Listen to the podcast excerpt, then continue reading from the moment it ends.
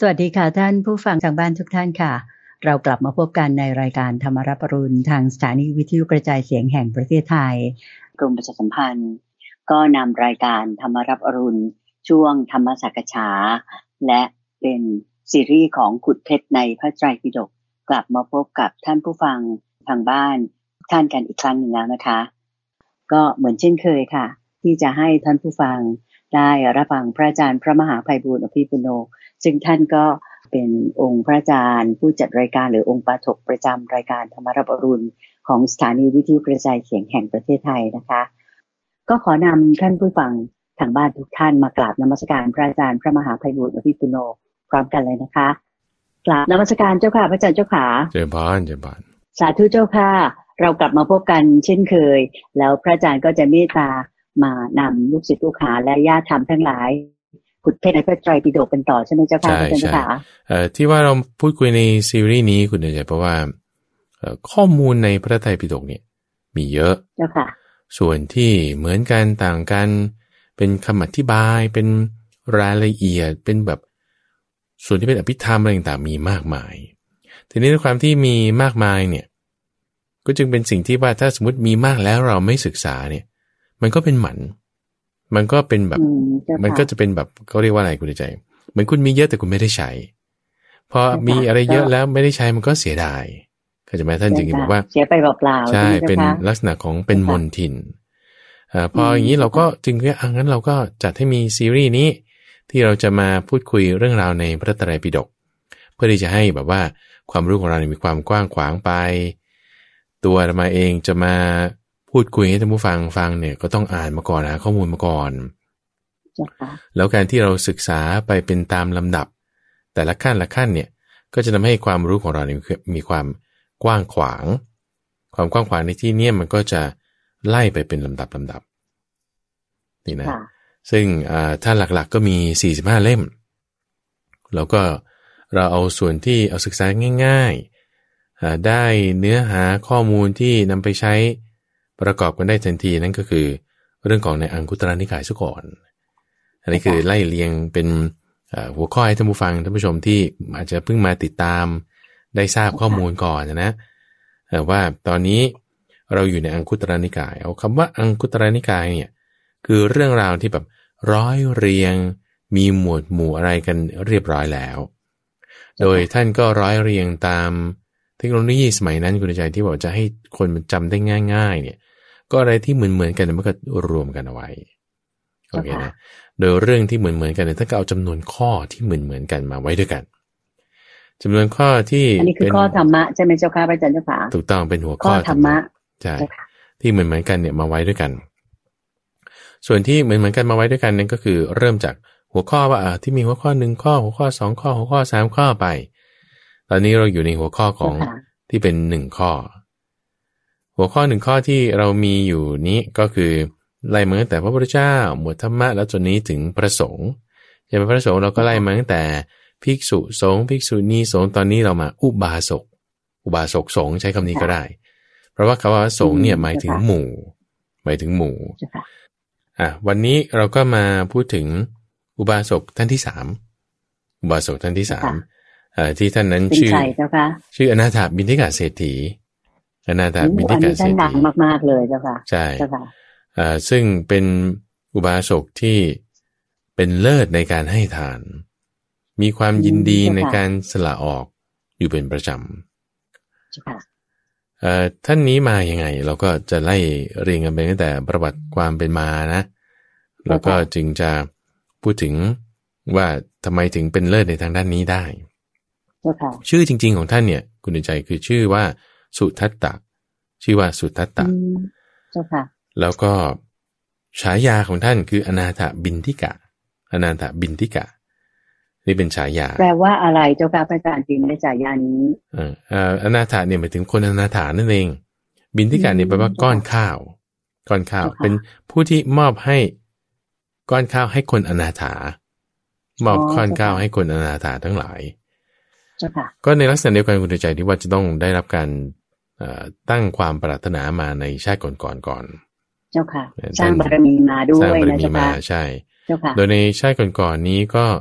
ในสมัยของพระพุทธเจ้าปทุมมุตระได้ตรังความปรารถนาไว้ว่า เห็นอุบาสกท่านหนึ่งเนี่ยโอ้เป็นเลิศในการถวายทาน มีข้าวของอะไรต่างๆเต็มไปหมดก็เลย เอออยากจะเป็นอย่างนั้นบ้าง ก็เลยตั้งความปรารถนาไว้ เจ้าค่ะ ในชาติสุดท้าย เศรษฐีสุทัตตะที่ชื่อว่ามีฉายาว่าอนาถบินทิกะเนี่ยก็เกิดในเรือนของสุมาณะเศรษฐี สุมาณะเศรษฐีเนี่ยเป็นชาวเมืองสาวัตถี พ่อของอนาถบินทิกะเศรษฐีเนี่ยนะชื่อสุมาณะก็เป็นเศรษฐีเหมือนกันใช่ไหมตัวตัวของท่านเนี่ยอยู่ในเมืองราชสาวัตถี ก็ไปค้าขายอยู่เมืองราชกฤห์แล้วก็ตัวเองเนี่ยเป็นน้องเขย ของเศรษฐีในเมืองราชกฤห์ก็คือมีลูกเศรษฐีครอบครัวเศรษฐีในเมืองราชกฤห์มีลูกสาวก็มาแต่งงานกับสุทัตตานี้โอเคแล้วก็มาก็อยู่ที่เมืองสาวัตถี มีบางครั้งก็ไปเยี่ยมเยียนที่เมืองราชกฤห์ในการไปที่เมืองราชกฤห์เนี่ย ตอนที่ไปโดยปกติเนี่ย พี่เขยเนี่ยพอไปถึง เสร็จแล้วก็จะมาต้อนรับดูแลการงานอะไรเรียบร้อยก็จะมาพูดคุยด้วยอะไรต่างๆแต่ปรากฏว่าวันนั้นเนี่ยมีอยู่วันหนึ่ง ที่ว่า ดูแลการงานเนี่ยไม่เสร็จสักทีมาตั้งน้ำตั้งเตรียมหุงเตาไฟอะไรทำไมไม่มาดูแลไม่มาเล่นไม่มาพูดคุยกับเราเหมือนก่อนๆเจ้าค่ะอ่าพอไปถามพบพูดคุยรู้เรื่องว่า นี่ที่ชุลมุนวุ่นวายตระเตรียมนั่นนี่เนี่ย เพราะว่าจะมีพระพุทธเจ้าเนี่ยมาฉันอาหารในวันพรุ่งนี้ ก็เลยไม่ได้มาอยู่ดูแลเธอเลย พูดกับน้องเขยนี่นะ ตัวสุทัตตาที่เป็นน้องเขยก็เลย ได้ยินว่าพุทโธนี่เหรอเนี่ยโอ้โหพอได้ยินคำว่าพุทโธก็ใจ ก็เหมือนที่เราเคยได้ยินมาในครั้งก่อนๆที่ว่าน็อกไปอยู่อย่างนี้สามรอบน็อกไปว่าพุทโธจริงแล้วอ่า ว่าเสียงนี้มันใช่หรือเปล่าเหมือนสารพรามเสรพรามที่ถามถึงสามรอบว่า ท่านกล่าวว่าพุทโธอย่างนั้นหรือจะมาที่นี่แล้วก็พอเข้าใจตรงกันแล้วก็เลยงั้นขอร่วมด้วย ขอร่วมด้วยจะพาไป เฝ้าไปอะไรต่างๆ พอรู้ถึงปุ๊บดีใจมากเนี่ยว่าพรุ่งนี้จะได้เจอใช่ไหมในคืนนั้นเนี่ยนอนไม่หลับเลยคุณใจตื่นขึ้นมากลางคืนเนี่ยสามรอบด้วยกัน โดยในรอบที่สามยามแรกก็คือยามแรกนอนไปตื่นยามยามกลางถึงปุ๊บปุ๊บตื่น พอในยามสุดท้ายเนี่ยก็ตื่นขึ้นมาอีก ก็คิดว่าสว่างแล้วเพราะว่ามันมีแสงสว่างเกิดขึ้นเป็นพวกที่เทวดาเขาทำแสงสว่างให้ ให้เป็นนิมิต ให้สุทัตตะเนี่ยตื่นขึ้นเสร็จแล้วก็ไปออกเดินทางไปเพื่อที่ว่าคิดว่าจะไปพบพระพุทธเจ้าแต่พอไปถึงปุ๊บพอไประหว่างทางนี่นะออกจากเรือนเนี่ยคิดว่าสว่างแล้วออกไป เอ้ามืด แสงสว่างนั้นหายไปยังไม่สว่างยังไม่สว่างก็เลยเกิดตกใจกลัวขึ้น เกิดตกใจกลัวขึ้น พวกเทวดาเนี่ยก็เลยเอาทำแสงสว่างให้ใหม่ให้อีก ไปเรื่อยๆไปเรื่อยๆเนี่ยจนกระทั่งไปถึงพระพุทธเจ้า ไปถึงพระพุทธเจ้า แล้วก็คนที่ทำแสงไปนี่นะคุณใจเขาชื่อว่า สีวกะยักษ์สีวกะยักษ์สีวกะยักษ์เนี่ยก็ได้พูดขึ้นมาบอกว่า ช้างหนึ่งแสนม้าหนึ่งแสนรถม้าอัศรอีกหนึ่งแสนยังไม่เที่ยวยังไม่เท่ากับเซี่ยวที่สิบหกของการย่างไปเก้าหนึ่งเก้าหนึ่งเพื่อที่จะไปหาพระพุทธเจ้าคือสมมติว่าถ้าจะกลับไปเรือนเพื่อที่จะเฮ้ยคิดว่าปลอดภัยแล้วมีทรัพย์ สู้ว่าคุณกล้าไปหนึ่งเก้าหนึ่งเก้าไปหาพระพุทธเจ้านี่ยังดีกว่า แต่ว่าคุณอาจารย์ลองคิดดูสมมติว่า เราได้ยินเสียงคนพูดแต่ไม่เห็นตัวเข้าใจไหมอันนี้ผวานะเจ้าค่ะผวาแน่นอนแล้วอยู่กลางป่าใครก็ผวาที่มืดด้วยอืมก็เลยสีวกะยักษ์เนี่ยทำอย่างนั้น แต่ว่าอนาถาบิณฑกาเศรษฐีเนี่ยเอ่อมีกำลังใจ มีกำลังใจในการที่ว่า เอ จะไปพบพระพุทธเจ้าก็เลยไม่กลัว พอไปถึงสีตะวันที่ป่าสีตะวันเนี่ยตอนนั้นพระพุทธเจ้าพักอยู่ที่นั่น ก็เลยได้พบพระพุทธเจ้าแล้วก็ได้ฟังธรรม ได้ฟังธรรมตรงนี้ตรงนั้นก็เลยได้ฟังเรื่องอนุบุพิกถา แล้วก็ได้บรรลุเป็นโสดาบันแล้วพอบรรลุเป็นโสดาบันแล้วก็ดีใจมากเลย กลับมาที่เรือนของพี่ชายพี่เขยที่เมืองราชคฤห์ก็เลยแบบจะถวายอาหารร่วมด้วย พี่ชายก็บอกว่า เฮ้ยนี่เธอเป็นคนมาจากเมืองนู้นงั้นจะให้ยืมเงิน แต่เศรษฐีนี่ก็บอกว่าไม่เป็นไรเพราะฉันมีเงินฉันก็จะถวาย ด้วยการถวายทานจุดนั้นจุดนี้ถึงแม้ว่าตัวเองจะเป็นคนมาจากที่อื่น แต่ก็ถวายทานนี่ก็เป็นจุดหนึ่งแล้วนะที่เอ่อเป็นผู้เลิศในความเป็นผู้ถวายทานอืมจ้าค่ะเสร็จแล้วก็เลยคิดว่า เนี่ย พระพุทธเจ้าอุบัติขึ้นแล้วเนี่ย ก็อยากจะทูลนิมนต์พระพุทธเจ้าไปที่เมืองสาวัตถีด้วยจ้าค่ะ ไปที่เมืองสาวัตถีไปเมืองของตัวเองบ้างถูกไหมใช่เจ้าค่ะใช่พระพุทธเจ้าก็บอกว่าเอ่อการที่จะไปที่ไหนเนี่ยก็มีเสนาสนะที่มันเงียบสงัดจนกันดี พระพุทธเจ้าทั้งหลายเนี่ยยินดีเสนาสนะอันสงัดเจ้าค่ะแค่พูดคำนี้ท่านก็รู้แล้วว่า จะต้องหาที่ที่เหมาะสมให้พระพุทธเจ้าอยู่ ทีนี้กลับไปทำยังไงดีจะเอาที่ไหนที่จะให้พระพุทธเจ้าเสด็จประทับอยู่ได้ เนี่ยตรงนี้จึงเป็นที่มาของวัดเชตวันนะเจ้าค่ะวัดเชตวันเอ่อ ท่านก็ไปหาสถานที่ สถานที่ที่ไปหาเนี่ยก็คือว่าจะต้องไม่ไกลจากหมู่บ้านเกินไป แล้วก็เป็นการสะดวกที่ให้พระสงฆ์ไปบิณฑบาตในหมู่บ้านได้ ในขณะเดียวกันก็จะต้องไม่มีเสียงอึกกระทึกคึกโครม กลางวันก็มีคนน้อยกลางคืนก็เงียบสงัด ปราศจากเสียงอึกกระทึกคึกโครม เป็นที่ที่จะอยู่หลีกเร้นได้สบายใจเจ้าค่ะก็เลยไปเจอที่แปลงหนึ่ง ไปเจอที่แปลงหนึ่ง เป็นที่ของเจ้าชายเชษฐ์เจ้าชายที่ชื่อเชตะเนี่ยเจ้าชายเชษฐ์ปรากฏว่าที่บริเวณนั้นเนี่ยก็เป็นที่กว้างขวางเอ่อเป็นป่าที่สงบเยือกเย็น ไม่ไกลหมู่บ้านเกินไปเข้าข่ายพอดีเลย ก็เลยจะไปขอซื้อจากเจ้าชายเชษฐ์เจ้าชายเชษฐ์เนี่ยก็ไม่ขายให้ ไม่ขายไม่ขาย เพราะว่าอยากจะเก็บไว้ใช้เองเป็นป่าเป็นอะไรของฉันอืมเจ้าค่ะแต่ก็พยายามตื้ออยู่นั่น ตื้ออยู่นั่น สุดท้ายก็เลยจะแบบบอกปัดปัดๆไปว่าเอออย่ามาซื้ออย่ามากวนใจอีก ก็บอกปัดปัดๆไปในลักษณะที่บอกราคาสูงเร็วเลย สูงเร็วเลยเนี่ยก็คือบอกว่า เอางี้ถ้าบอกว่า หาเงินมาปูพื้นที่ได้ทั้งหมดเนี่ยจะขายก็แล้วกัน แต่แบบบอกปัดปัดๆไปไงเข้าใจไหมเจ้าค่ะเศรษฐีพอได้คืยิอนบอกคำนั้นให้ไม่ไม่ซื้อไม่อยากมาซื้ออีกอ่าต่ไปอย่าว่งั้นเถอะไล่หนีไล่หนีแต่ตามตื้อเหลือเกินเจ้าค่ะก็เลยบอกราคาสูงโลดเจ้าค่ะราคาสูงโลดที่บอกไปเนี่ยก็คือ ราคาเอาเงิน เงินกาปณะเนี่ย มาปูบนพื้นที่ที่ต้องการซื้อทั้งหมดอืมที่แปลงนี้ ก็ตกลงเลย ตกลงแต่ว่าเจ้าชายเชษก็ไม่ยอมไม่ใช่นี่ฉันไม่ได้ตกลง ฉันแค่ไล่ไล่เธอหนีอืมก็เลยพากันไปขึ้นศาลให้อมาตย์เนี่ยช่วยค่ะมาวินิจฉัย ว่าเนี่ยตกลงกันหรือยังอมาตย์ก็วินิจฉัยว่าเอานี้อย่างนี้ตกลงกันแล้วนะเป็นอันตกลงขายเจ้าค่ะก็จึงยอมอืมอ่าขายก็ค่ะขาย เขาก็เลยเอาค่ะเศรษฐีเนี่ยก็เลยเอาเกวียนบรรทุกเงิน มาเรียงตามพื้นดินทั้งหมดเลยตาตาตาตาตาตาตาตาเจ้าค่ะขนเงินมาเรียงมากมายมาก มากมายมาก แล้วก็ถึงบริเวณตรงจุดหนึ่งที่ว่าเงินยังขาดอยู่เป็นพื้นที่อ่าสักประมาณห้องหนึ่งอย่างเงี้ยนะห้องหนึ่งประมาณสักสี่เมตรคูณสี่เมตรอย่างนี้เป็นต้น คือเงินขาดไปนิดนึงขาดไปนิดนึงอ่ายังไม่คลุมที่ดินทั้งหมดยังไม่คุมที่ดินนะทั้งหมดตามที่ต้องการเจ้าค่ะก็เลยจะให้คนเนี่ยเอา เกวียนไปขนเงินมาอีก แต่เจ้าชายค่ะเชษฐ์เนี่ยเห็นท่าทีอย่างนี้ก็เลยคิดว่า เอางั้นฉันจะช่วยละกันตรงนี้ไม่ต้องซื้อแต่ฉันจะยกให้แล้วก็สร้างเป็นซุ้มประตูเกว่าเชตวัน คือเป็นที่ของเจ้าชายเชษฐ์ในวัดนี้ก็จึงชื่อว่าวัดเชตวัน โดยไม่มีชื่อของนาถาบินิกาเศรษฐีอยู่เลย อืมเจ้าค่ะ อยู่มาถึงปัจจุบันนี้ด้วยนะเจ้าค่ะใช่ใช่ใช่เจ้าค่ะอ่าแล้วก็พอสร้างเสนาสนะเสร็จเรียบร้อย ก็เลยนิมนต์พระพุทธเจ้ามา เอามาถึงปุ๊บก็มาพักพำนักอยู่ที่เชตวันอ่าท่านอนาถบิณฑิกาเศรษฐีก็เลยถวายอ่าอารามแห่งเนี้ยว่าให้เป็นที่ที่แก่สงฆ์ที่มาจากทั้งสี่ทิศขึ้นมาอย่างนี้ก็จึงเป็นที่มาของวัดเชตวันเจ้าค่ะเอ่อเงินที่ใช้ในการก่อสร้างไปนะคุณดวงใจก็เอ่อใช้ทั้งหมด 18 โกดซื้อที่ดินอย่างเดียว ซื้อที่ดินอย่างเดียวแล้วยัง อีก 18 โกดใช้ไปในการสร้างเสนาสนะต่างๆ นั่นนี่หนึ่งโกดก็ 10 ล้านนะหนึ่งโกดก็ 10 ล้าน สรุปใช้เงินไปทั้งหมดเอ่อ54โกด54โกดเจ้าค่ะแล้วก็เยอะมากมายก็เกินนะเจ้าค่ะใช่ใช่นี่คือเรื่องที่มาของวัดเชตวันที่เรามักจะได้ยินว่าเอ่อวัดเชตวันอารามของท่านอนาถบิณฑิกาเศรษฐีก็คือจุดนี้ สร้างใช่ค่ะเจ้าค่ะสร้างวัดถวาย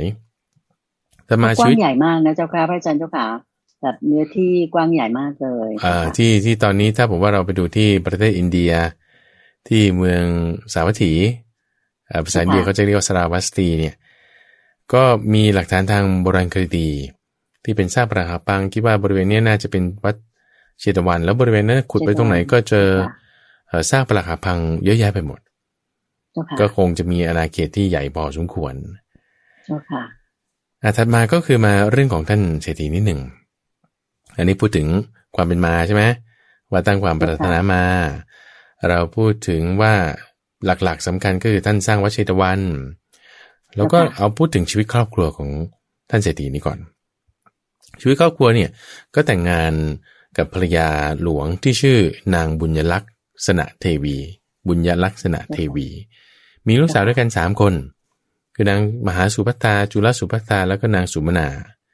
มีลูกชายคนหนึ่งชื่อนายกาละ แล้วก็มีหลานอีกคนหนึ่งชื่อเขมกะ แต่เรื่องราวเหล่านี้ท่านผู้ชมทุกฝ่ายอาจจะแบบคุ้นเคยในเรื่องชื่อบ้างนะ เพราะว่าอาตมาเนี่ยได้เอาเรื่องราวตามในธรรมบทต่างๆเนี่ยมาให้ฟังไว้ในสัปดาห์ก่อนบ้างสัปดาห์นี้บ้าง หรือในสัปดาห์ต่อๆไปบ้างเนี่ยจะมีที่คุ้นเคย อย่างเรื่องนางสุมนาเทวีอย่างเงี้ยที่เป็นลูก ใช่ไหมแต่ว่ามาเรียกพ่อว่าเป็นน้องชายน้องชาย เดี๋ยวจะเล่าให้ฟังต่อไปเออก็เนื่องจากว่าตัวเองเป็นเศรษฐี มีการค้าขายมีลูกน้องมีเพื่อนมีคู่ค้าต่างๆ มากมาย แล้วก็มีเรื่องที่น่าสนใจ บางเรื่องราวเนี่ยก็อยู่ในนิทานชาดก บางเรื่องราวก็อยู่ในอัตถกถาส่วนต่าง ๆ อันนี้ก็จะรวบรวมมาเป็นเกร็ดเล็กเกร็ดน้อยให้ตามหนังสือรวบรวมประวัติของอุบาสกเหล่านี้นะ อะ อันดับแรกก็คือว่ามีนางทาสีผู้ฉลาดคนหนึ่ง เป็นสนิทสนมกับนางบุญยลักษณะเทวีที่เป็นภรรยาของท่านเศรษฐี มีวันหนึ่งเนี่ยนางบุญยลักษณ์คือภรรยาของท่านเศรษฐีเนี่ยก็ให้ยืมเครื่องประดับ ให้ยืมเครื่องประดับที่จะใส่กลับไปในหมู่บ้านใส่ไปในงานของพวกนางทาสีเขาไปกันเองจนคนหนึ่งเนี่ยก็เห็นว่า โอ้นางทาสีนี่มีเครื่องประดับสวย ก็เลยวางแผนเพื่อที่จะฆ่าแล้วก็เอาเครื่องประดับนั้นมา แต่ว่านางนี้ก็รู้ว่าไอ้โจเนี่ย มันจะมามาตีสนิทแล้วก็พาไปที่นั่นที่นี่ รู้ทัน รู้ทันเพราะว่า รู้ทันเพราะว่าพาไปอีกที่หนึ่งแล้วก็บอกว่าพาไปอีกที่หนึ่งต่อไปต่อไปเนี่ย นางคิดว่าก็จึงมีเหตุการณ์แบบนี้ ก็คือมีบริวารที่ฉลาดนี่คืออันที่หนึ่ง ลูกน้องก็ฉลาดทีนี้มีเพื่อนที่เป็นคู่ค้าเกี่ยวกับค้าเป็นคนเลี้ยงโค คนเลี้ยงโค คือคือเรื่องราวที่จะเล่าให้ฟังต่อต่อไปนี้เนี่ยนะเออเป็นงี้ก่อนต้องต้องเท้าความให้คุณอาจารย์และท่านผู้ฟังทั้งหลายทราบว่าท่านเศรษฐีเนี่ยเขาไปวัดทุกวันวันหนึ่งเนี่ยไปสองครั้ง คือตอนเช้าก็ถือข้าวสวยข้าวต้มไป ไปตอนเย็นก็ถือน้ำปานาดอกไม้อะไรไป เวลาไปสองครั้งเนี่ย ก็จะไปพบพระพุทธเจ้าเสมอๆ แต่ว่าไม่ทูลถามปัญหาอะไรเลยเข้าใจไหมไปคือแบบไม่ถามปัญหาธรรมะไม่ถามอะไรเลย แต่ก็จะมาเล่าให้ฟังว่าวันนี้ไปนี่นั่นไปนั่น อย่างนี้เรื่องราวต่าง ๆ อันนี้จึงเป็นที่จะจะต้องเท้าความกันก่อนนะได้บางทีวันนี้เอ่อไปเจอเพื่อนนั้นมีเหตุการณ์นี้ก็จะไปเล่าให้ฟัง แล้วพระพุทธเจ้าเนี่ยก็จึงจะเทศให้ฟังกันหนึ่งเสมอเสมอ โอเคนะพระพุทธเจ้าเนี่ยมีความคิดอยู่ด้วยซ้ำว่าอนาถาบิณฑกเศรษฐีเนี่ยรักษาเราในฐานะที่ไม่ถูก เพราะว่าพระพุทธเจ้าเนี่ยอุบัติขึ้นมา สร้างบารมีอะไรต่างๆมาเนี่ย เพื่อที่จะมาแสดงธรรมแต่ว่าเศรษฐีเนี่ยไม่ถามปัญหาอะไรเลยนี่คือรักษาในฐานะที่ไม่ควรรักษา เป็นอย่างนี้แล้วทำไงก็เล่าแต่เรื่องนั้นเรื่องนี้ให้ฟังก็เลยเทศให้ฟังกันหนึ่งเสมอ เพราะเรื่องราวที่เราจะสังเกตเห็นในพระสูตรนั้น ในชาดกเรื่องนี้ ก็จะต้องมีแบบว่าเท้าความที่เศรษฐีพูดเรื่องนี้ขึ้นมา โดยไม่ได้ถามคำถาม แต่ว่าเล่าให้ฟังว่านี้ไปไหนมา ไปทำอะไรมาบ้างเป็นบางครั้งบางคราว พระพุทธเจ้าก็จะเล่าชาดกให้ฟังเรื่องหนึ่งเรื่องหนึ่งในตรงนี้มันจะมีชาดกอยู่หลายเรื่องโอเคนะอ่าทีนี้เรื่องราวที่อยากจะเล่าเพิ่มเติมให้ฟังก็คือว่า มีครั้งหนึ่งที่มีเพื่อนเป็นคนเลี้ยงโค แต่ว่าเพื่อนที่เป็นคนเลี้ยงโคเนี่ยเป็นอ่าเป็นเศรษฐี แต่ปลอมตัวมาเป็นคนเลี้ยงโค เป็นเศรษฐีแต่ว่าปลอมตัวมาเป็นคนเลี้ยงโค ชื่อว่านันทะ อาศัยอยู่ในเรื่องของเศรษฐีนี่แหละ แต่ด้วยเป็นคนมีเงินอาจจะไม่ทำอย่างนั้น เพราะว่าไม่ต้องการให้พระราชาเนี่ยเบียดเบียน กลัวพระราชาจะริบทรัพย์ไป จะต้องไปทำนั่นทำนี่อะไรกับพระราชาโอ้ยฉันซ่อนตัวอยู่ที่นี่แหละเศรษฐีก็ให้การอบการะปรากฏว่ามีอยู่ครั้งหนึ่ง ก็คนเลี้ยงโคเนี่ยก็ได้จาริกไปที่เมืองสาวัตถีแล้วก็เห็นพระพุทธเจ้า ก็จึงนิมนต์พระพุทธเจ้าเนี่ยมารับอาหารที่เป็นเหมือนกระต๊อบที่พักของเขาบริเวณที่เขาเลี้ยงโค ปรากฏว่าพอถวายอาหารอะไรต่างๆเสร็จเรียบร้อยฟังธรรมเสร็จแล้วก็บรรลุเป็นโสดาบันปรากฏว่าจากส่งพระพุทธเจ้ากลับไปเนี่ย ก็ถูกบุรุษคนหนึ่งเนี่ยฆ่าตายในเขตหมู่บ้านเขตหมู่บ้านฆ่าตาย พอถูกฆ่าตายปุ๊บตอนเย็นวันนั้นไปวัดก็เลยไปเล่าให้พระพุทธเจ้าฟังเล่าให้พระพุทธเจ้าฟัง พระพุทธเจ้าก็เทศให้ฟังอีก ว่าเออเนี่ยมันเป็นอย่างนี้แหละ คนบางทีเบียดเบียนฆ่ากัน แต่ว่า ความตายของเขาเนี่ยไม่สูญเปล่า ความตายของนายนันทโกบาเนี่ยนะ ไม่สูญเปล่า เพราะว่าอะไรเพราะว่าเป็นโซดาบันแล้ว ตายก็อย่างมากก็เจ็ดชาติ ตายอย่างมากก็เจ็ดชาติทำให้เราดูเรื่องราวตรงนี้คุณใจเราจะสังเกตเห็นว่าในเรื่องราวในพระไตรปิฎกบางทีมันมีการตายที่ดูเหมือนไม่ดี เช่นถูกฆ่าตาย ถูกวัวขิดตายตกท่อตาย ถูกทำร้ายตายอย่างเงี้ยนะคือตายโหงอะว่างั้นเถอะ แต่ว่าไม่ใช่ว่าไม่ดีไงเป็นตายการตายที่ไม่สูญเปล่าเพราะว่าเขาได้ทำความดีเอาไว้ฟังธรรมแล้ว ใช่ใช่ถูกไหมเจ้าคะเหมือนกับได้บรรลุธรรมแล้ว รู้พระธรรมคำสอนแล้วว่างั้นถูกต้องถูกต้อง ก่อนที่เขาจะสิ้นชีวิตถูกไหมเจ้าคะใช่อ่าแล้วก็ถ้าท่านผู้ฟังท่านผู้ชมที่ได้ฟังในช่วงของนิทานพันนาในวันนี้แต่วันนี้เราไลฟ์กันในวันศุกร์ถูกไหม ซึ่งวันศุกร์ตอนเช้าเนี่ยเราก็มีรายการธรรมรับรุนในช่วงของนิทานพัฒนาอาตมาก็ได้เอาชาดกมาเล่าให้ฟังที่ปรารบอนาถบิณฑกเศรษฐีนี่แหละที่มีอยู่จุดหนึ่งที่มีเพื่อน มีเพื่อนของเศรษฐีเนี่ยเป็นคนขายสุรา เป็นคนขายสุรา เขาก็ปรุงสุราชนิดที่มีรสแบบจัดจ้านมากไว้จำนวนมากไว้ขาย ตัวเองเนี่ยก็เลยไปอาบน้ำที่ท่าน้ำแล้วก็สั่งลูกน้องบอกว่า เอาเนี่ยให้ขายสุราตามราคานี้นะ กี่จอกจอกหนึ่งเท่าไหร่เท่าไหร่ปรากฏพวกพวกเรื่องสุราเนี่ยคุณเดินใจเวลาเขากินเหล้ากันเนี่ยนะเขาก็จะต้องมีก้อนเกลือกัด แล้วก็กินแกล้มเนื้อ กินกับสุราไปทำไมถึงทำอย่างนั้น เพราะว่าเพื่อที่จะให้เกลือเนี่ยมันมาบรรเทารสความฝาดความอะไรของของสุราไอ้คนขายสุราที่เป็นลูกน้อง เห็นพวกนักเลงสุราเนี่ยเขากินเหล้าแล้วก็กัดก้อนเกลือไปด้วย ก็คิดว่าเหล้าพวกนี้มันไม่เค็มเราไม่เค็มก็เลยเอาเกลือเนี่ยไปเที่ยวใส่อยู่ในไหสุราทั้งหมดเลยด้วยความคิดที่ว่าเออจะได้ให้มันเค็มเออไปเติมในนั้นโอ้ยพอคนซื้อเหล้ามาตักทีละจอกดื่มกินก็ถุยทิ้งเลยเพราะว่ามันทำไมเค็มขนาดนี้เค็มขนาดนี้นี่ก็เลยทำให้ เอ่อคนเขาไม่ซื้อโอ้ยทำไมเจ้าถึงไปทำอย่างนี้ ไม่มีปัญญาเลย พอเจ้านายกลับมาเนี่ย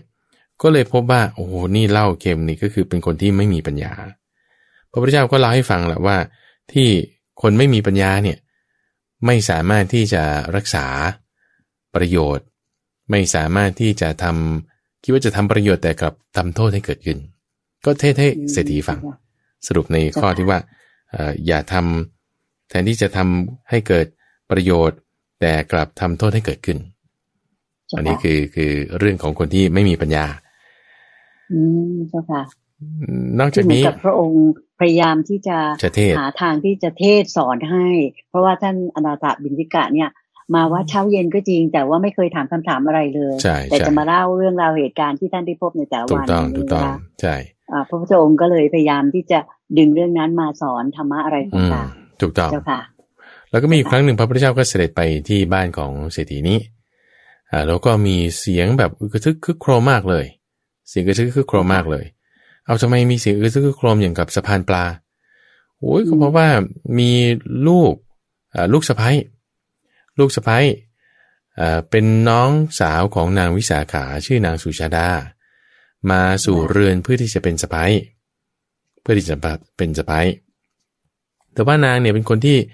ไม่เชื่อพ่อแม่ไม่เชื่อพ่อสามีแม่สามีทำให้คนในเรื่องเนี่ยก็แบบว่าวุ่นวายสงเสียงเออเธอคือโกรมตรงจุดนี้ก็จึงเป็นเรื่องให้พระพุทธเจ้าได้เทศเรื่องภรรยาเจ็ดประเภทภริยาเจ็ดประเภท คือภริยาเสมอด้วยอ่าเพชฌฆาตภริยาเสมอด้วยโจรภริยาเสมอด้วยนายภริยาเสมอด้วยแม่ภริยาเสมอด้วยพี่สาวน้องสาวภริยาเสมอด้วยเพื่อนภริยาเสมอด้วยนางทาสีเจ็ดอย่าง ซึ่งอันนี้อาตมาจะได้นำมาอธิบายในวาระต่อๆไปเนี่ยในคราวนี้ขอยกหัวข้อไว้ก่อนเนาะอืมเจ้าค่ะอะทีนี้ถัดมาก็เรื่องลูก ลูกของเศรษฐีที่ชื่อนายกาละเนี่ย ถึงแม้ว่าถ้าเศรษฐีเนี่ยจะมีแบบโอ้ความศรัทธามากเป็นโสดาบันอะไรต่างๆใช่ปะแต่นายกาละเนี่ยไม่ยอมไปฟังธรรมไม่ยอมฟังธรรมอืมลูกไม่สนใจเลย ไม่สนใจไม่เลได้ยสนใจไปฟังธรรมเจ้าค่ะใช่ เอาแต่แบบ บางทีก็กินเหล้าบางทีก็เอ่อเอาแต่นอนขี้เกียจเพราะตัวเองเป็นลูกเศรษฐีพ่อก็เลยไม่รู้จะทำยังไง ก็เอางั้นจ้างลูกแล้วไปฟังธรรมใช้เงินหนึ่งพันกหาปณะทุกครั้งที่ไปฟังเทศน์โดยให้ไปฟังแล้วในวาระแรกก็คือให้ไปแค่รักษาศีลแปดรักษาศีลแปดพอกลับมาปุ๊บเนี่ยถ้าไม่ไม่ได้รับเงินเนี่ยไม่ยอมที่จะกินข้าวเลย เพราะว่าอืมเจ้าค่ะไปจ้างไป แต่ไปรักษาศีลแปดก็นอนเฉยๆไม่ฟังธรรมอืมเอาจนกระทั่งว่าในวาระที่สองจ้างไปอีกแต่คราวนี้ให้ไปฟังเทศน์ด้วยฟังเทศน์แล้วก็พยายามจำไม่ได้ด้วยเนี่ยตรงจุดนี้แหละที่ว่าต้องจ้างทุกอย่างเลยใช่ไหมใช่จ้างนี่คราวนี้ด้วยเงินมากขึ้นด้วยว่าพอเราพยายามที่จะจี้จ่อไปในเรื่องใดเรื่องหนึ่ง แล้วก็พยายามเอาให้ได้แต่เราไม่ได้เนี่ย ตรงนี้แหละคุณใจเป็นลักษณะการที่เพ่งจิตลงไปตามกระแสแห่งธรรมะ ตามกระแสแห่งธรรมะเอ้ยบทนี้ไม่ได้งั้นเอาบทต่อไปบทนี้ไม่ได้เอาบทต่อไปเนี่ย เป็นการเพ่งจิตกระแสไปตามเรื่องราวของธรรมะทำให้เจ้าค่ะนายกาละลูกของอนาถาบิณฑกเศรษฐีนี่ ได้เป็นโซดาบันได้เป็นโซดาบันอืมเจ้าค่ะ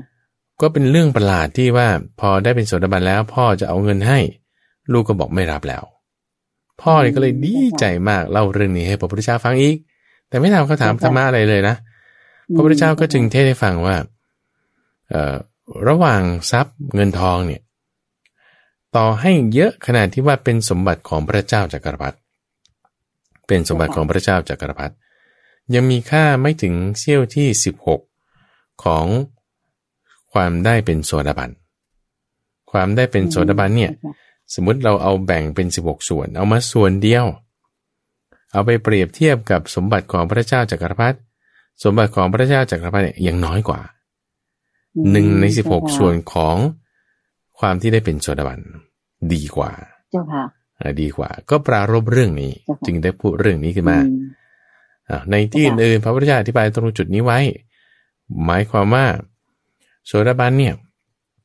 ไม่ใช่ว่ามีเงินมากบางทีก็จน แต่ว่าที่ดีกว่าเนี่ยเพราะว่า คนที่เป็นพระเจ้าจักรพรรดิบางทีตายใช่ไหมตายก็คือจบชีวิตก็ต้องตายแหละตายแล้วก็ไปเกิดบนเจ้าค่ะเอ่อสวรรค์ชั้นดาวดึงบ้างชั้นดุสิตบ้าง แต่หลังจากนั้นเนี่ยคุณจะไปเป็นอะไรต่อไปคุณพยากรณ์ไม่ได้เลยจะไปตกนรกอาจจะไปต้องเวียนเกิดเวียนตายเป็นอเนกชาติเจ้าค่ะแต่อืมสำหรับโสดาบันเนี่ย พอตายจากชาตินี้ต่อให้คุณจนมากๆเลยนะไม่มีเงินเนี่ย คุณเกิดยังไม่ก็เจ็ดชาติ ไม่มีชาติที่แปดทุกเจ้าค่ะ ก็คือจะต้องบรรลุพระอรหันต์ใช่ในทุกเจ็ดชาติถูกไหมเจ้าค่ะทุกตั้งแต่ชาติที่แปดจนถึงชาติที่อเนกเนี่ย ลดลงหายไปเลย ลดลงหายไปเลยสาธุทำให้ปริมาณความทุกข์เนี่ยมันโอ้โหเทียบกันไม่ติด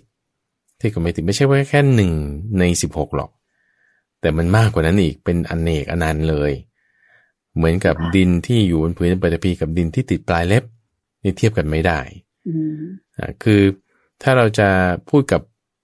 คนมั่งมีคนมีเงินมากก็ต้องพูดเรื่องเงินเงินทองทองใช่ไหมเขาจะเข้าใจได้เก็ตได้อ่าแต่ถ้าพูดกับคนที่มีความทุกข์มากๆเราก็พูดเรื่องความทุกข์เขาก็จะเก็ตได้เข้าใจได้ ซึ่งพอเศรษฐีพูดถึงเรื่องเงินให้เงินไม่รับรับเงินไม่ให้อย่างเงี้ยอืมก็เลยเอาเงินเนี้ยเจ้าค่ะเรื่องเงินเงินทองทองนั้นเปรียบเทียบถึงกับว่าอะไรดีกว่ากัน แต่ที่พระพุทธเจ้าต้องการจะสื่อนี่คือความทุกข์ที่ลดลงไปกันมาก ในเรื่องของมเจ้าค่ะเอ่อนายเขมักอ่านายกาละที่ว่า จ้างให้ไปฟังธรรมเจ้าค่ะเอา้าแล้วท่านก็มีเพื่อนอยู่หลายคน มีเพื่อนอยู่หลายคน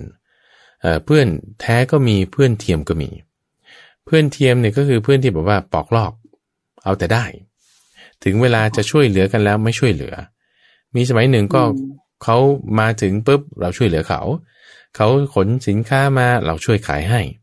เอาเงินให้อะกลับไปที่หมู่บ้านเดิมพพอเราขนสินค้าไปขายบ้าง เขาไม่ช่วย แถมยังไม่อุปการะเบียดเบียนกันอีกพอเขาหลังต่อมามีปัญหาอะไรก็ไม่ช่วยกันแล้ว อย่างเงี้ยก็เลยเป็นเรื่องราวที่ให้พระพุทธเจ้าเนี่ย ตรัสบอกเอาไว้ว่าเพื่อนอกตัญญูก็มีเนี่ยผู้ใดก็ตามทำสิ่งใดให้ก่อนแล้ว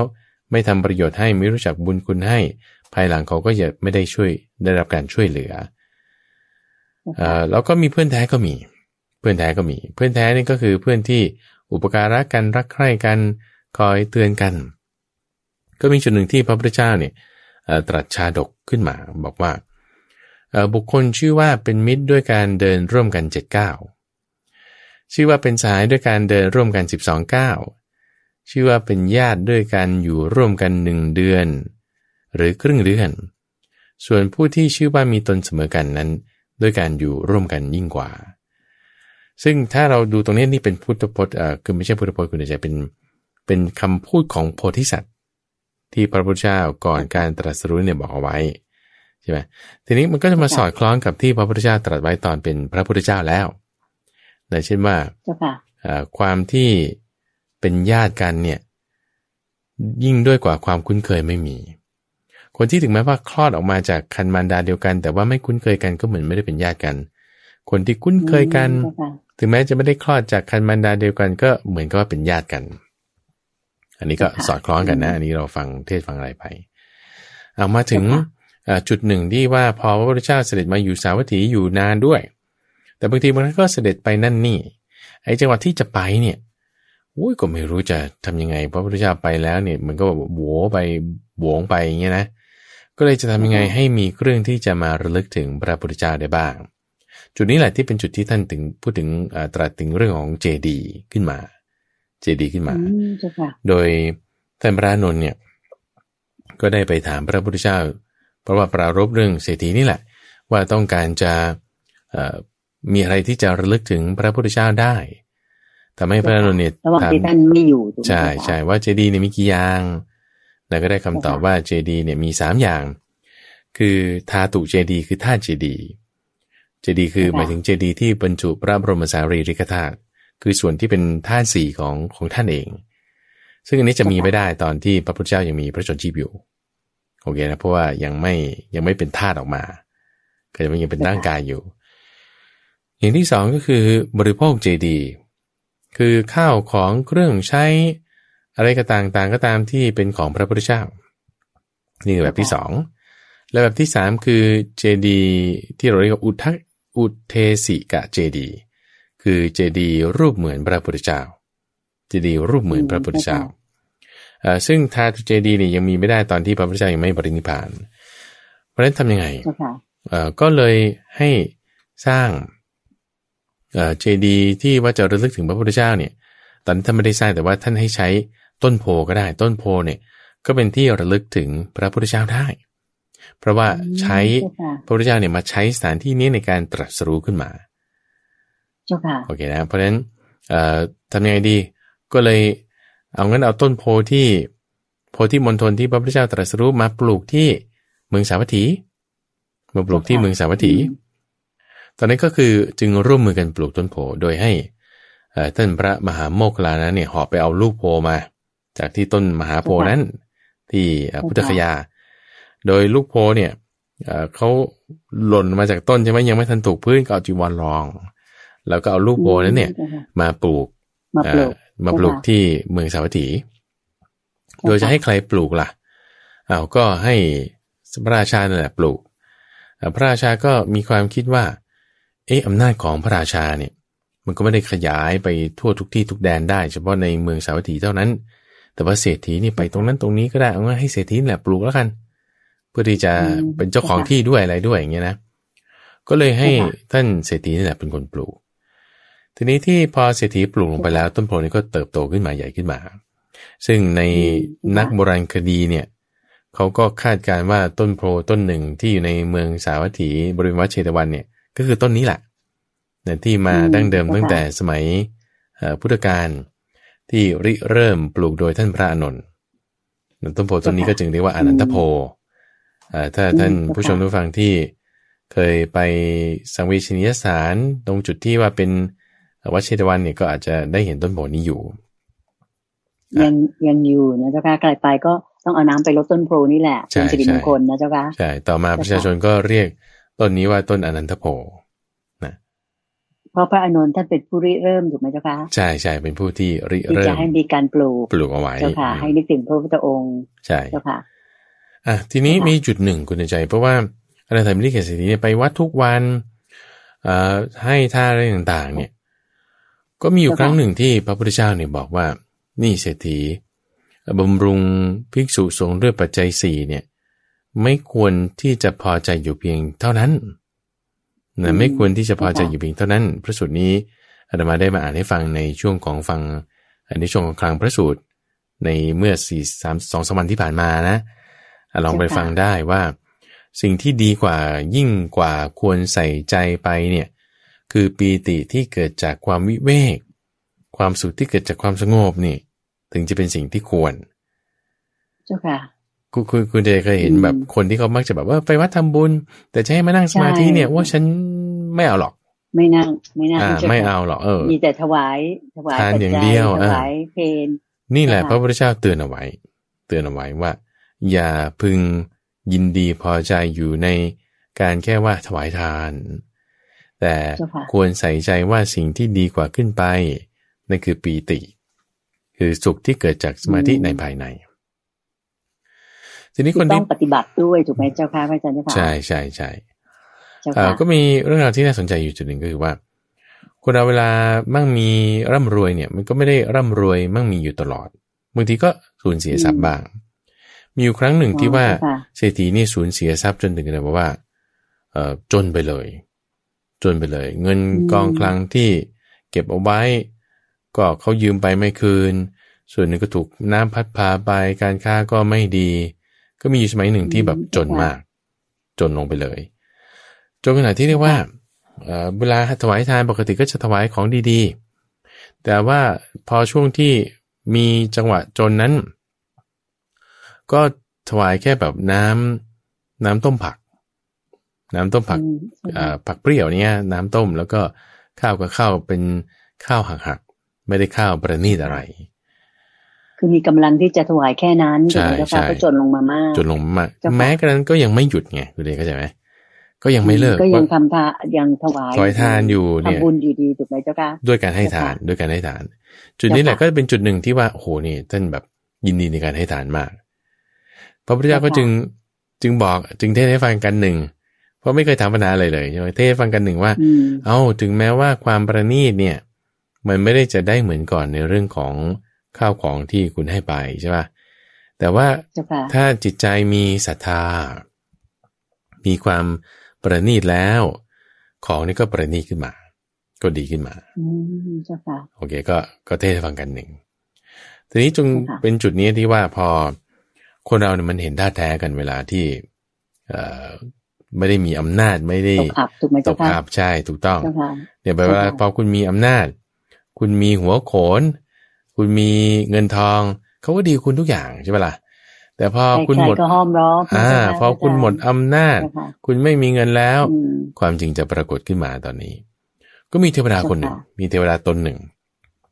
เทวดาตนเนี้ยก็อาศัยเอ่อบ้านของเศรษฐีอยู่ เทวดานะเป็นอ่าก็เรียกว่าเทวดาที่ดูแลบ้านเรือน เทวดาตนตนเนี้ยก็คือบ้านเขาใหญ่มาก แล้วก็มีประตูอยู่เจ็ดชั้น ประตูที่สี่เนี่ยก็มีรุกขเทวดาเออเป็นเทวดาที่อาศัยเรือนเนี่ย สิงอยู่เจ้าค่ะอืมเอ่อเทวดาตัวนี้ก็มีความคิดว่าตัวเองเนี่ยโหลำบาก ในความที่ว่าจะต้องอืมเวลาพระพุทธเจ้าเข้าออกพิสูจน์สงฆ์เข้าออกตัวเองก็ต้องลงมาอยู่ที่ต่ำกว่าทำให้แบบว่าไม่อยู่ไม่สบาย ก็เลยคิดว่าจะทำยังไงให้พ วกเหล่าภิกษุพวกพระพุทธเจ้าเนี่ยไม่ต้องมาอยู่ที่นี่อืมจ้าค่ะก็เลยวางแผนว่าไปคุยกับเทพองค์นั้นองค์นี้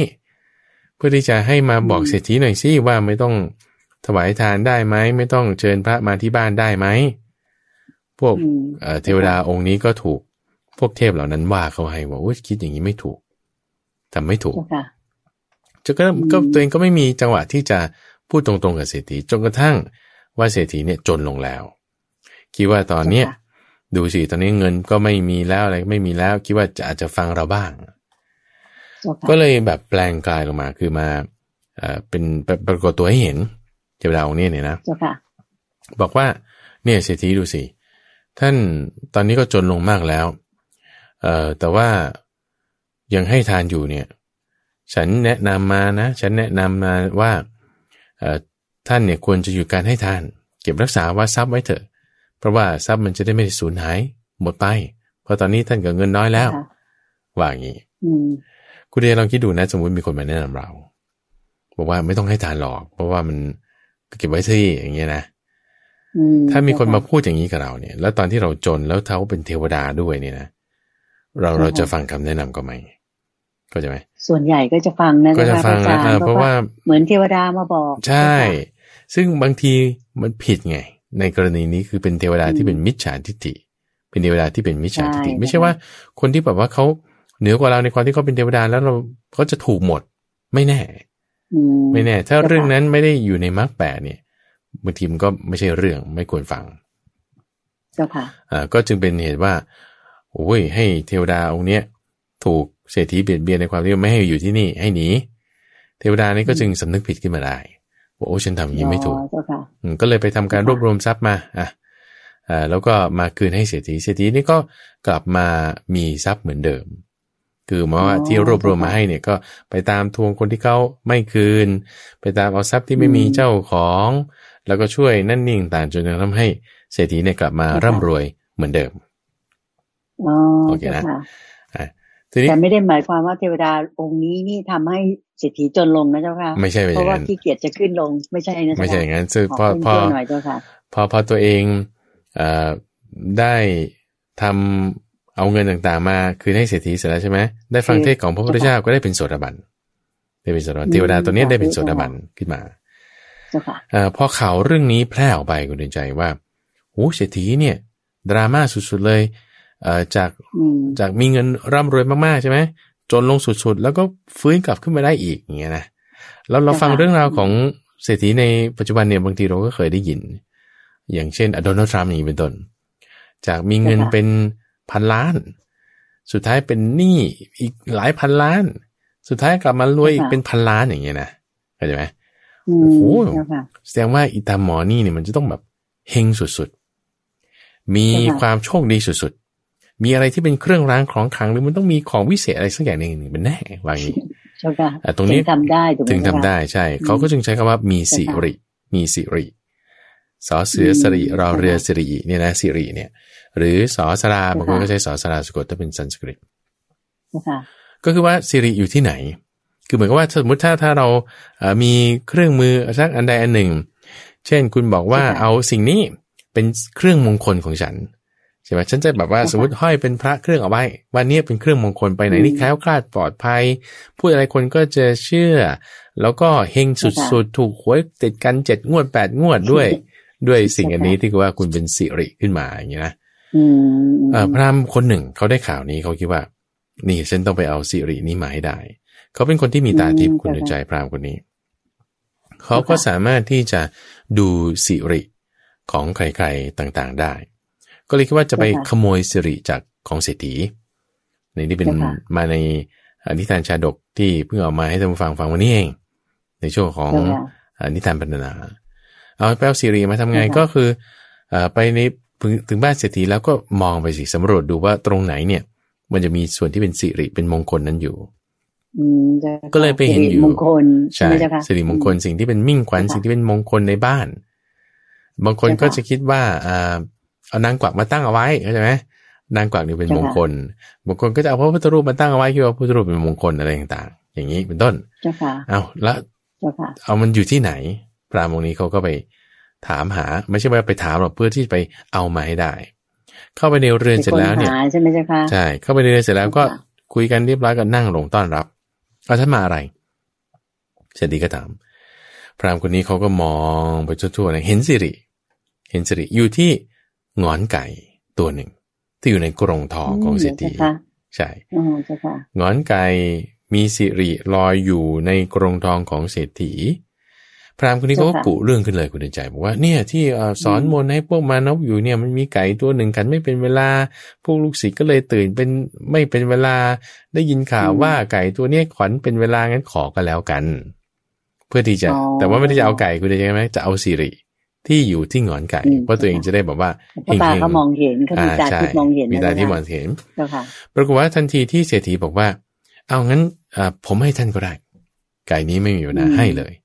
พอบอกให้เท่านั้นเนี่ยค่ะสิริที่อยู่ที่หงอนไก่เนี่ย ก็ลอยออกไปลอยออกไปลอยออกไปลอยออกไปอยู่ที่เอ่อไม้เท้าลอยออกไปที่อยู่ที่ไม้เท้าเออขอไปลอยไปที่อยู่ที่เอ่อแก้วมณีลูกหนึ่ง ดวงแก้วมณีค่ะดวงแก้วมณีก็คือเหมือนกับว่าอืมเป็นเพชรหรืออะไรเครื่องประดับอะไรสักอย่างหนึ่ง ของเศรษฐีเจ้าค่ะที่อยู่ที่หัวเตียงเจ้าค่ะอ้าวลอยออกไปแล้ว ก็เลยทำอุบายอีกอย่างหนึ่งขึ้นมาว่า ขอเครื่องประดับนี้ได้ไหมเพราะว่ามีสิริมันไปอยู่ตรงนั้นเศรษฐีก็ให้อีกเจ้าค่ะเอาอย่างนั้นท่านอยากได้เครื่องประดับท่านก็เอาไป ก็ให้อีกอืมพอบอกว่าให้ท่านั้นเครื่องประดับนี้มันก็ลอยต่อไปอีกไปอยู่ที่ไม้เท้าของเศรษฐีเจ้าค่ะ ก็เลยอืมเอาเรื่องอะไรสักอย่างหนึ่งมาอีกบอกว่าขอไม้เท้าได้ไหมเศรษฐีก็บอกได้เอาให้ได้ค่ะให้ไม้เท้า พอบอกให้เท่านั้นเนี่ยสิริเนี่ยก็ลอยไปอยู่ที่นางบุญยลักษณะ นางบุญยลักษณะเป็นลูกสาวเมียหลวภงรรยาอ่าถูกไหมใช่เจ้าค่ะเป็นภรรยาอ๋อเจ้าค่ะภรรยาหลวงอ่าภรรยาหลวงพราหมณ์คนนี้ของท่อนาถบินทิกะนะถูกเจ้าค่ะต้องว้าวว้าวอยู่ภรรยาหลวงเจ้าค่ะแล้วจะไปขอภรรยาได้ยังไงโอ้ยขอไม่ได้เจ้าค่ะก็จึงเปิดเผยความอืมจริงว่าเนี่ยฉันมาเนี่ยเพื่อที่จะมาขโมยสิริข้าวของอะไรไม่ต้องการหรอก ข้าวของอะไรพวกนี้ไม่ต้องการ ก็จึงคืนข้าวของเหล่านี้ให้เศรษฐีแล้วตัวเองก็ไปเจ้าเศรษค่ะฐีพอได้ยินแบบมีเหตุการณ์นี้เกิดขึ้นก็ไปเล่าให้พระพุทธเจ้าฟัง แต่ไม่ถามคำถามอะไรเอ่อพระพุทธเจ้าก็จึงเล่านิทานชาดกให้ฟังเอ่อเรื่องของสิริชาดกเนี่ยซึ่งนิทานชาดกนี้อ่าวันนี้ท่านผู้ฟังได้ฟังแล้ว ในช่วงของนิทานบรรณนาเจ้าค่ะ ก็ตรงนี้แหพละระอาจารย์ทวนนิดหนึ่งเจ้าค่ะเผื่อใครไม่ได้ฟังตอนเช้าอ๋อก็คือพูดในทำนองนี้แหละว่าเอ่อความเป็นมงคลเนี่ย มันอยู่ที่บุญของคนนั้น มันไม่ได้อยู่ที่สิ่งของเข้าใจไหมของใครคือของใครคุณคุณเอาไปไม่ได้ ต่อให้แบบว่าคุณจะพยายามจะรับุกญษา บุญใครบุญมันถูกไหมเจ้าถูกค่ะต้องพระอาจารย์คุณจะจะใช้มาคำนี้แบบชาวบ้านถูกต้องบุญใครเจ้าค่ะบุญมัน แล้วคุณจะมาแข่งบุญกันตรงเนี้ยด้วยความที่ว่า ฉันจะเอาของอืมเธอมา ฉันมันมันไม่ได้ ของคนนั้นคือของคนนั้นด้วยอ่าไม่ได้ แล้วจะแบบเจ้าค่ะมาแข่งกันในลักษณะที่ว่าเอ่อแข่งกันเหมือนกับแข่งรถอย่างเงี้ยมันแข่งไม่ได้ แต่คุณสะสมเอาคุณสะสมเอาของใครก็คือของคนนั้น ของใครก็คือของคนนั้น โดยยกเอ่อเรื่องนิทานชาดกที่ว่าตอนนั้นพระพุทธเจ้าท่านเอ่อเกิดเป็นดาบทแล้วก็เอ่อไปอาศัยนายเลี้ยงช้าง คนเลี้ยงช้างเจ้ค่ะสุดท้ายคนเลี้ยงช้างเนี่ยเอ่อได้เป็นพระราชา เพราะว่า คนที่เป็นพระราชาจริง ๆ เนี่ยปลอมตัวให้คนเลี้ยงช้างเนี่ยแต่งตัวเหมือนพระราชาแล้วไปออกรบ ตัวเองนี่ก็ปลอมตัวเป็นคนอื่น เพื่อที่จะแบบไม่ให้เขาฆ่า แต่ตัวเองสุดท้ายตัวเองถูกฆ่า พอพระราชาจริง ๆ ตายไป พระราชาที่เป็นนายหัตถาจารย์เนี่ยก็แบบเปิดคลังหลวงแล้วก็เอ่อให้คนที่บอกว่าเอาใครสู้รบเต็มที่ฉันจะให้ให้เงินนี้ ก็เลยชนะสงครามในครั้งนั้นได้ พวกอำมาตย์พอสิ้นสุดสงครามแล้วก็เลยให้นายหัตถาจารย์นี่แหละคนเลี้ยงช้างเนี่ยเป็นพระราชาขึ้นมา